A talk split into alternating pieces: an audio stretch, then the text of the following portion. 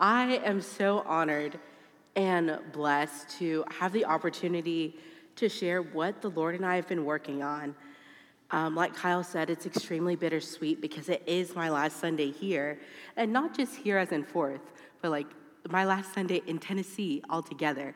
So I've got my friends here, and I'm sure that you will notice them because, hello. um, uh, Kyle stole my introduction. I had it planned out. And then we were meeting on Thursday, and he decided he was going to tell everyone what I get to do here. And then I pouted about it. and that same night, the Lord, being who he is, kept me up until 2:30. And I'm like, I just want to sleep. And he says to me, I can only speak to you before bed because that's the only time you're silent. And I think it was meant to be like a gentle nudge to encourage me to spend more time in silence, but it hurt my feelings. It's also very honest. So I'm going to introduce the version of me that you typically don't get to see the Tuesday, Thursday, Saturday version of me.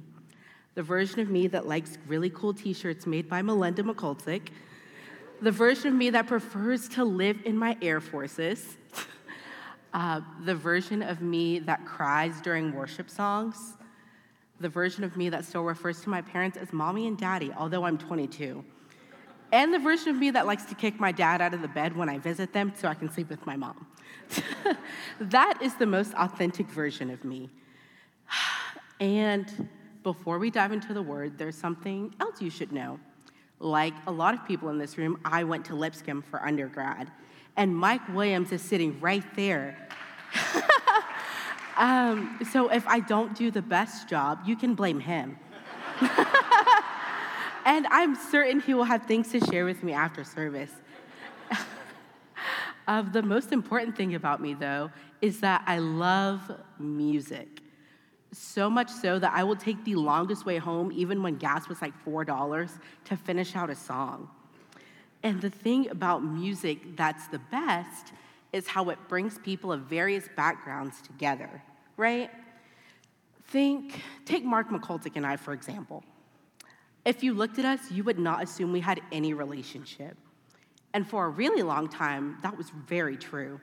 I mean, he was just Drew, Tyler, and Bryce's dad until I started spending more time with his family and I learned that he has a genuine love for 90s rap and rap battles and at that moment, he became like the coolest person that I knew. Because, I mean, think about it. Look at him. I'm young enough to be his granddaughter. So it doesn't make that relationship would make absolutely no sense. But the only thing, the only thing, truly, truly, the only thing that connects people better than music is Jesus. I mean, think about it. All of us in here, and I will take a survey, and just so you know, lying is a sin. All of us in here have met at least one person we didn't like upon first impressions, yes? Some of y'all are lying. God sees you, but that's okay. However, when you learn that you and that person have a similar taste in music or TV shows, or better, you both love Jesus, it's easier to form a relationship. Unfortunately, this whole dislike upon first meeting thing was very true in Jesus' day, too if you know anything about the relationship between the Jews and the Samaritans, then today's topic and text will be extremely interesting because I'm going to teach you on the parable of the Good Samaritan.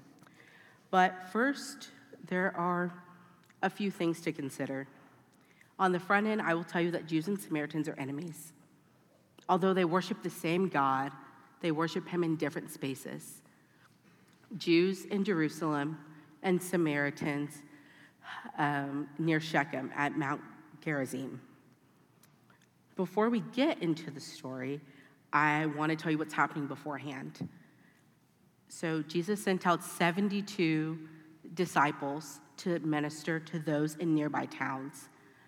And after they return, Jesus has a rather sassy encounter with an expert in the law. This expert asked Jesus what he must do to inherit eternal life. And Jesus, being the classy and intelligent man he is, he answers the expert's question with two questions. Jesus asked him, What is written in the law? And how do you read it? To which the expert responds by quoting Deuteronomy 6 5. Love the Lord God with all of your heart, and with all of your soul, and with all of your strength, and with all of your mind. He also quotes Leviticus 19 18, which reads, Love your neighbor as yourself. Jesus basically says, Congratulations, you've passed, go do that. But unfortunately, that wasn't sufficient enough for the expert in the law because he attempts to pull a fast one on Jesus by asking him to clarify who exactly his neighbors are. And before we go any further in the story, it's important to note that this man has made a grave mistake because Jesus is about to gently correct him using only two lines. I think the appropriate phrase for this situation is mess around and find out. Let us begin the infamous parable of the Good Samaritan.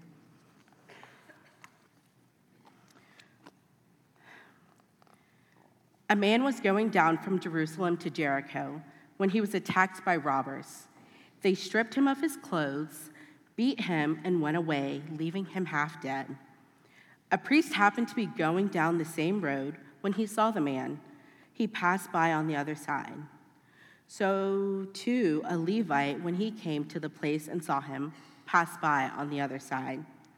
But a Samaritan, as he traveled, came where the man was, and when he saw him, he took pity on him. He went to him and bandaged his wounds, pouring on oil and wine. Then he put the man on his own donkey and brought him to an inn and took care of him. The next day he took out two denarii and gave them to the innkeeper. Look after him, he said, and when I return, I will reimburse you for any extra expense you may have. Here's where Jesus absolutely silences this man with only two lines. Jesus asked, Which of these three do you think was a neighbor to the man who fell into the hands of the robbers? The expert replied, The one who had mercy on him. Jesus told him to go and do likewise. Now, there's so much I would love to cover solely based on the historical context of this passage. But I already gave you some news on the front end that Jews and Samaritans were not friends. And that being the case makes this parable extremely harsh to Jesus' Jewish audience. To make a long story really short, before Jesus' time, uh, the whole nation of Israel was taken into, into captivity and split.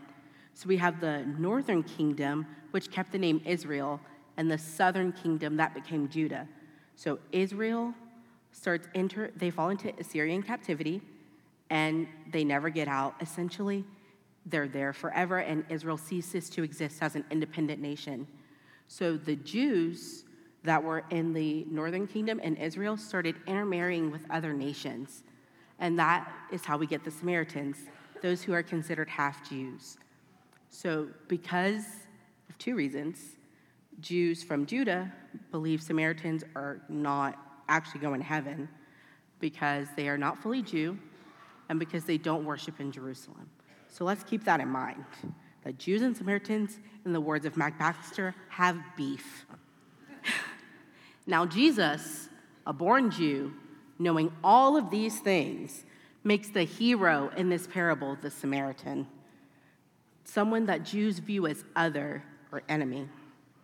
And he doesn't just stop there. He takes it a step further and tells his Jewish audience, this Jewish expert in the law, that he should follow in the footsteps of this metaphorical Samaritan. Oh, that's a slap in the face. Can you imagine coming up to Jesus, being like, hey, what can I do to be a better Christian? And he says, go be like the person that you hate. Go be like the person that you don't think is good enough or worthy of the love of God. Man, that's hard. Actually, I might look at Jesus like he was the confused one, but that's okay. Because luckily for us and the expert, that is not the point Jesus is trying to make in this parable. I believe the point Jesus is trying to make is that technically every single person who encountered the man that was robbed and beaten was his neighbor. And only one of them acted like a neighbor, only one of them showed compassion. And in this case, that person was the Samaritan. A few moments ago, I said, like the expert in the law, we're lucky that Jesus is not telling us to act like our enemies. Well, unfortunately, that luck just ran out because there's so much more to all of this. Because if Jesus wasn't telling us to act like our enemies, then what was he telling us? He's telling us to go be a neighbor like the Samaritan was a neighbor. To mimic either Jesus or the expert, what exactly does it mean to be a neighbor? Or more specifically, what does it mean for Fourth Avenue Church of Christ to be a neighbor to the greater metropolitan Nashville area? That's the question that we are going to answer today. If we're going to be a people that boldly claims that the Word of God has authority, that means we have to live like we believe it does. That means we have to do the hard work of being a neighbor, even though it's not easy. Because if it were easy, or we weren't misinterpreting Leviticus 19:18, love neighbor as self, then this parable wouldn't exist. So, what does it mean to be a neighbor? Remember how I introduced myself to you at the beginning? The cute version of me, the innocent version of me? That's the version I need you to see right now because I'm going to say some really hard things. And it's coming from a place of love. And I'm speaking to myself. Being a neighbor looks like loving people when it's inconvenient, looks like loving people who we don't like or who don't like us, or worse, people that we disagree with, whether it be politically or theologically or socially. Being a neighbor looks like when we're going on mission, we're meeting the needs that people tell us they have rather than the needs we think they have. Mm. Being a neighbor looks like holding space for people even when we don't understand and don't agree. And to give you an exhaustive list, because that's the type of person I am, to make things easier. So we're holding space for people who don't look like us. We're hold, holding space for people who vote differently than us. And we're holding space for people who dress differently than us. Except for this if you see someone in these, I need you to run. They are not here for a suburban squabble, they will end you. But, but there's a caveat. If you see these next pair of shoes, they're probably a 16 year old girl who doesn't know how to keep her shoes clean.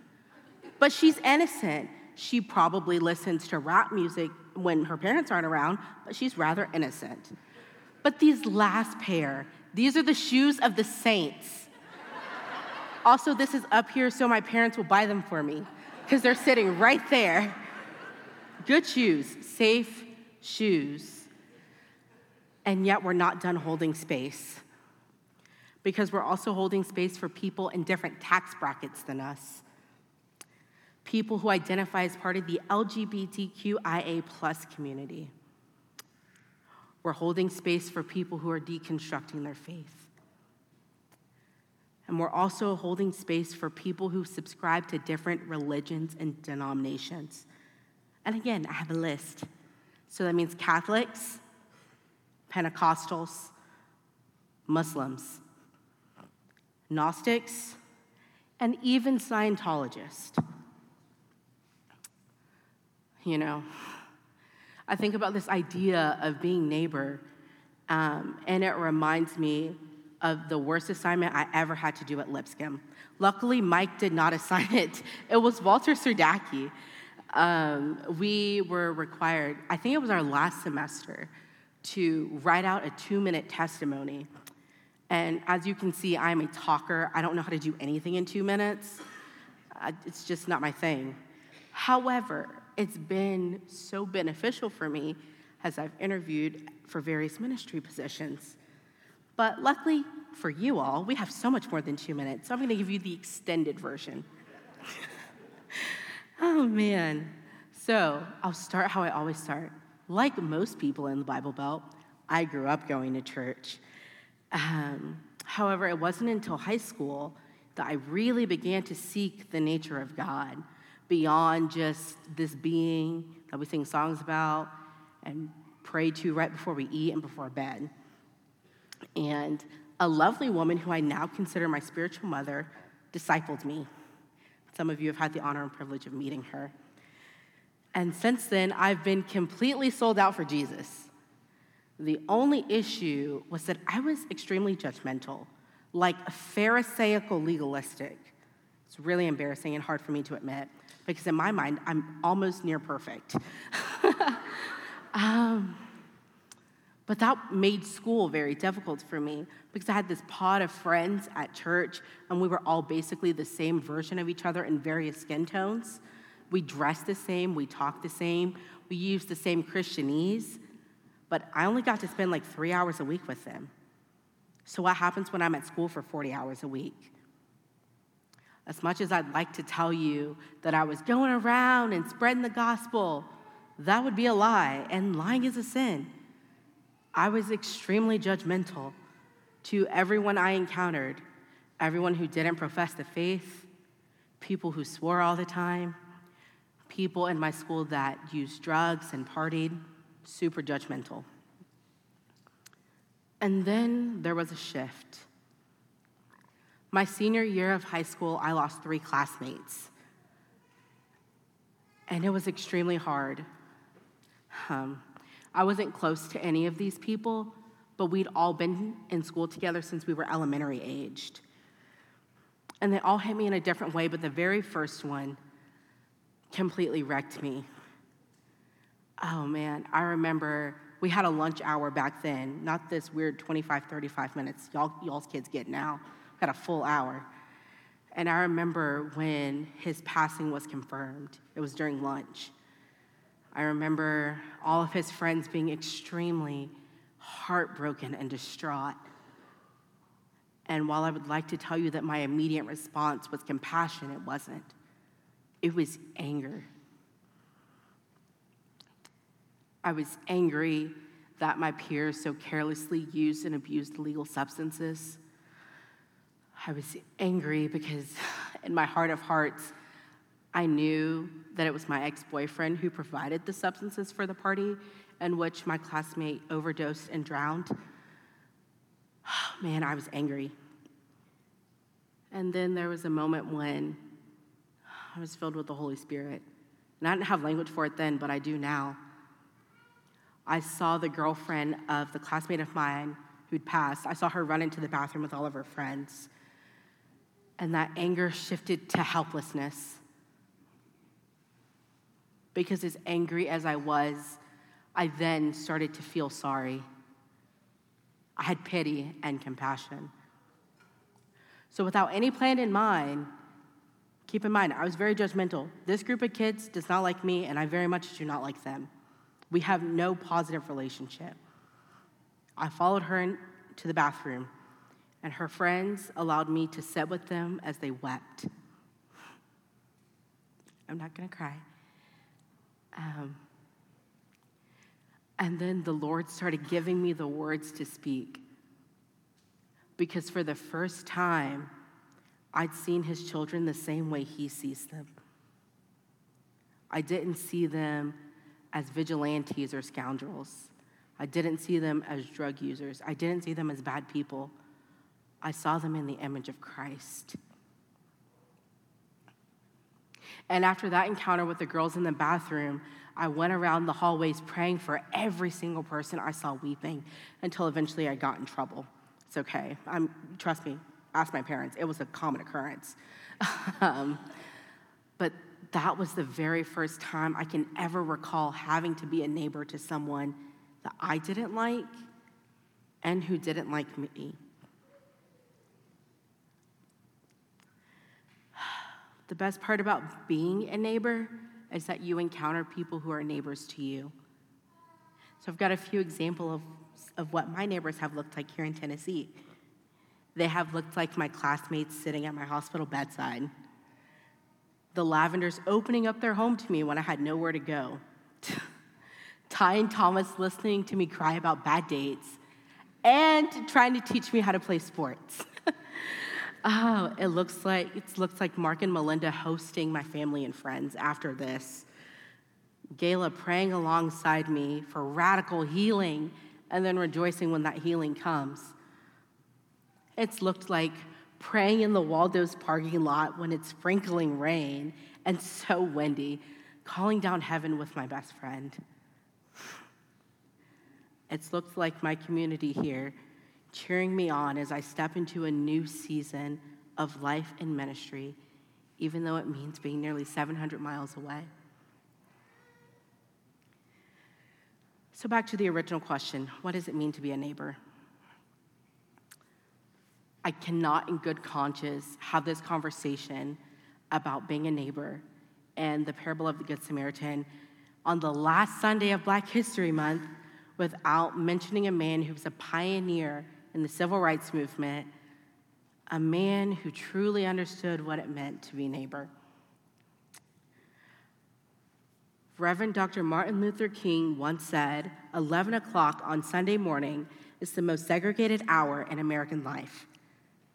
And while civil rights and race relations have drastically improved since he said this in 1963, it still rings true 60 years later.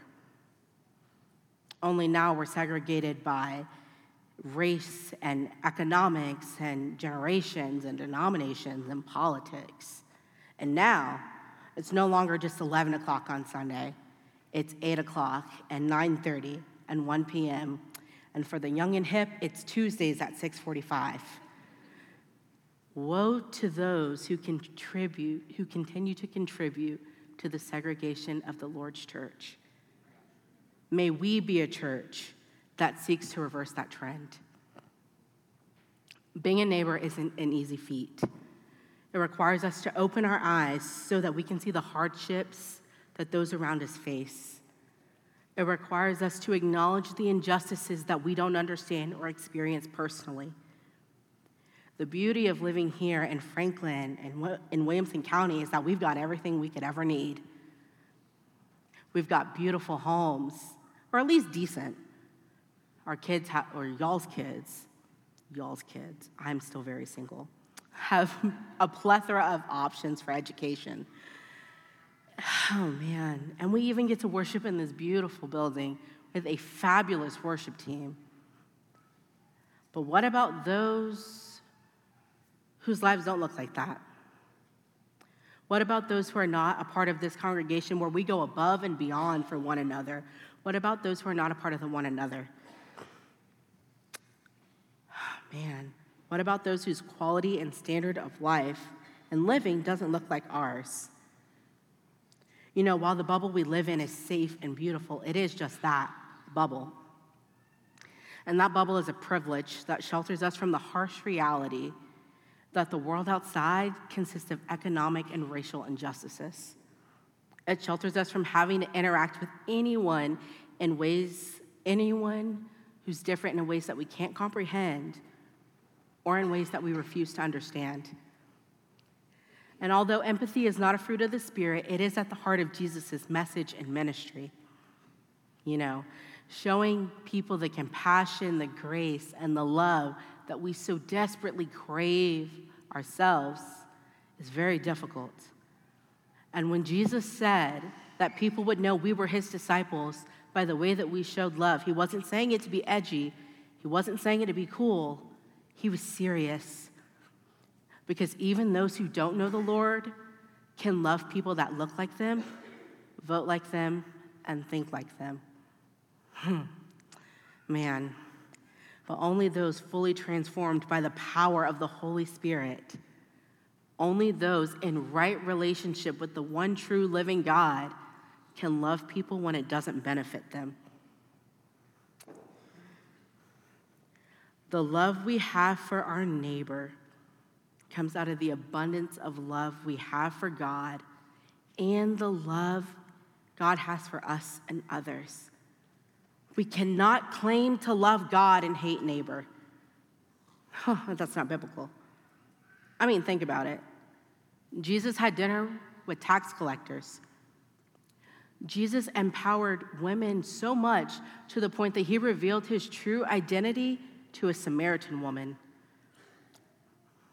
Not just any woman, who, by the way, Jesus empowering women, not cool, not common, but a Samaritan woman. Double whammy, someone he's supposed to hate. Huh. To quote one of my favorite rappers, even Jesus was homies with Judas, a man he ultimately knew would betray him. He washed his feet. He called him friend and he called him brother because that's the kind of God we serve. Huh. Jesus constantly placed himself in places and spaces that were otherwise avoided by other Jews and Pharisees to be with people who were outcast and marginalized, people who didn't fit the standards to be a good Jew. Oh man. And he did it because he knew what it meant to be neighbor. I'm going to encourage you by saying, let us go and do likewise. Or, in the words of the great poet Tupac, let's change the way we live and let's change the way we treat each other.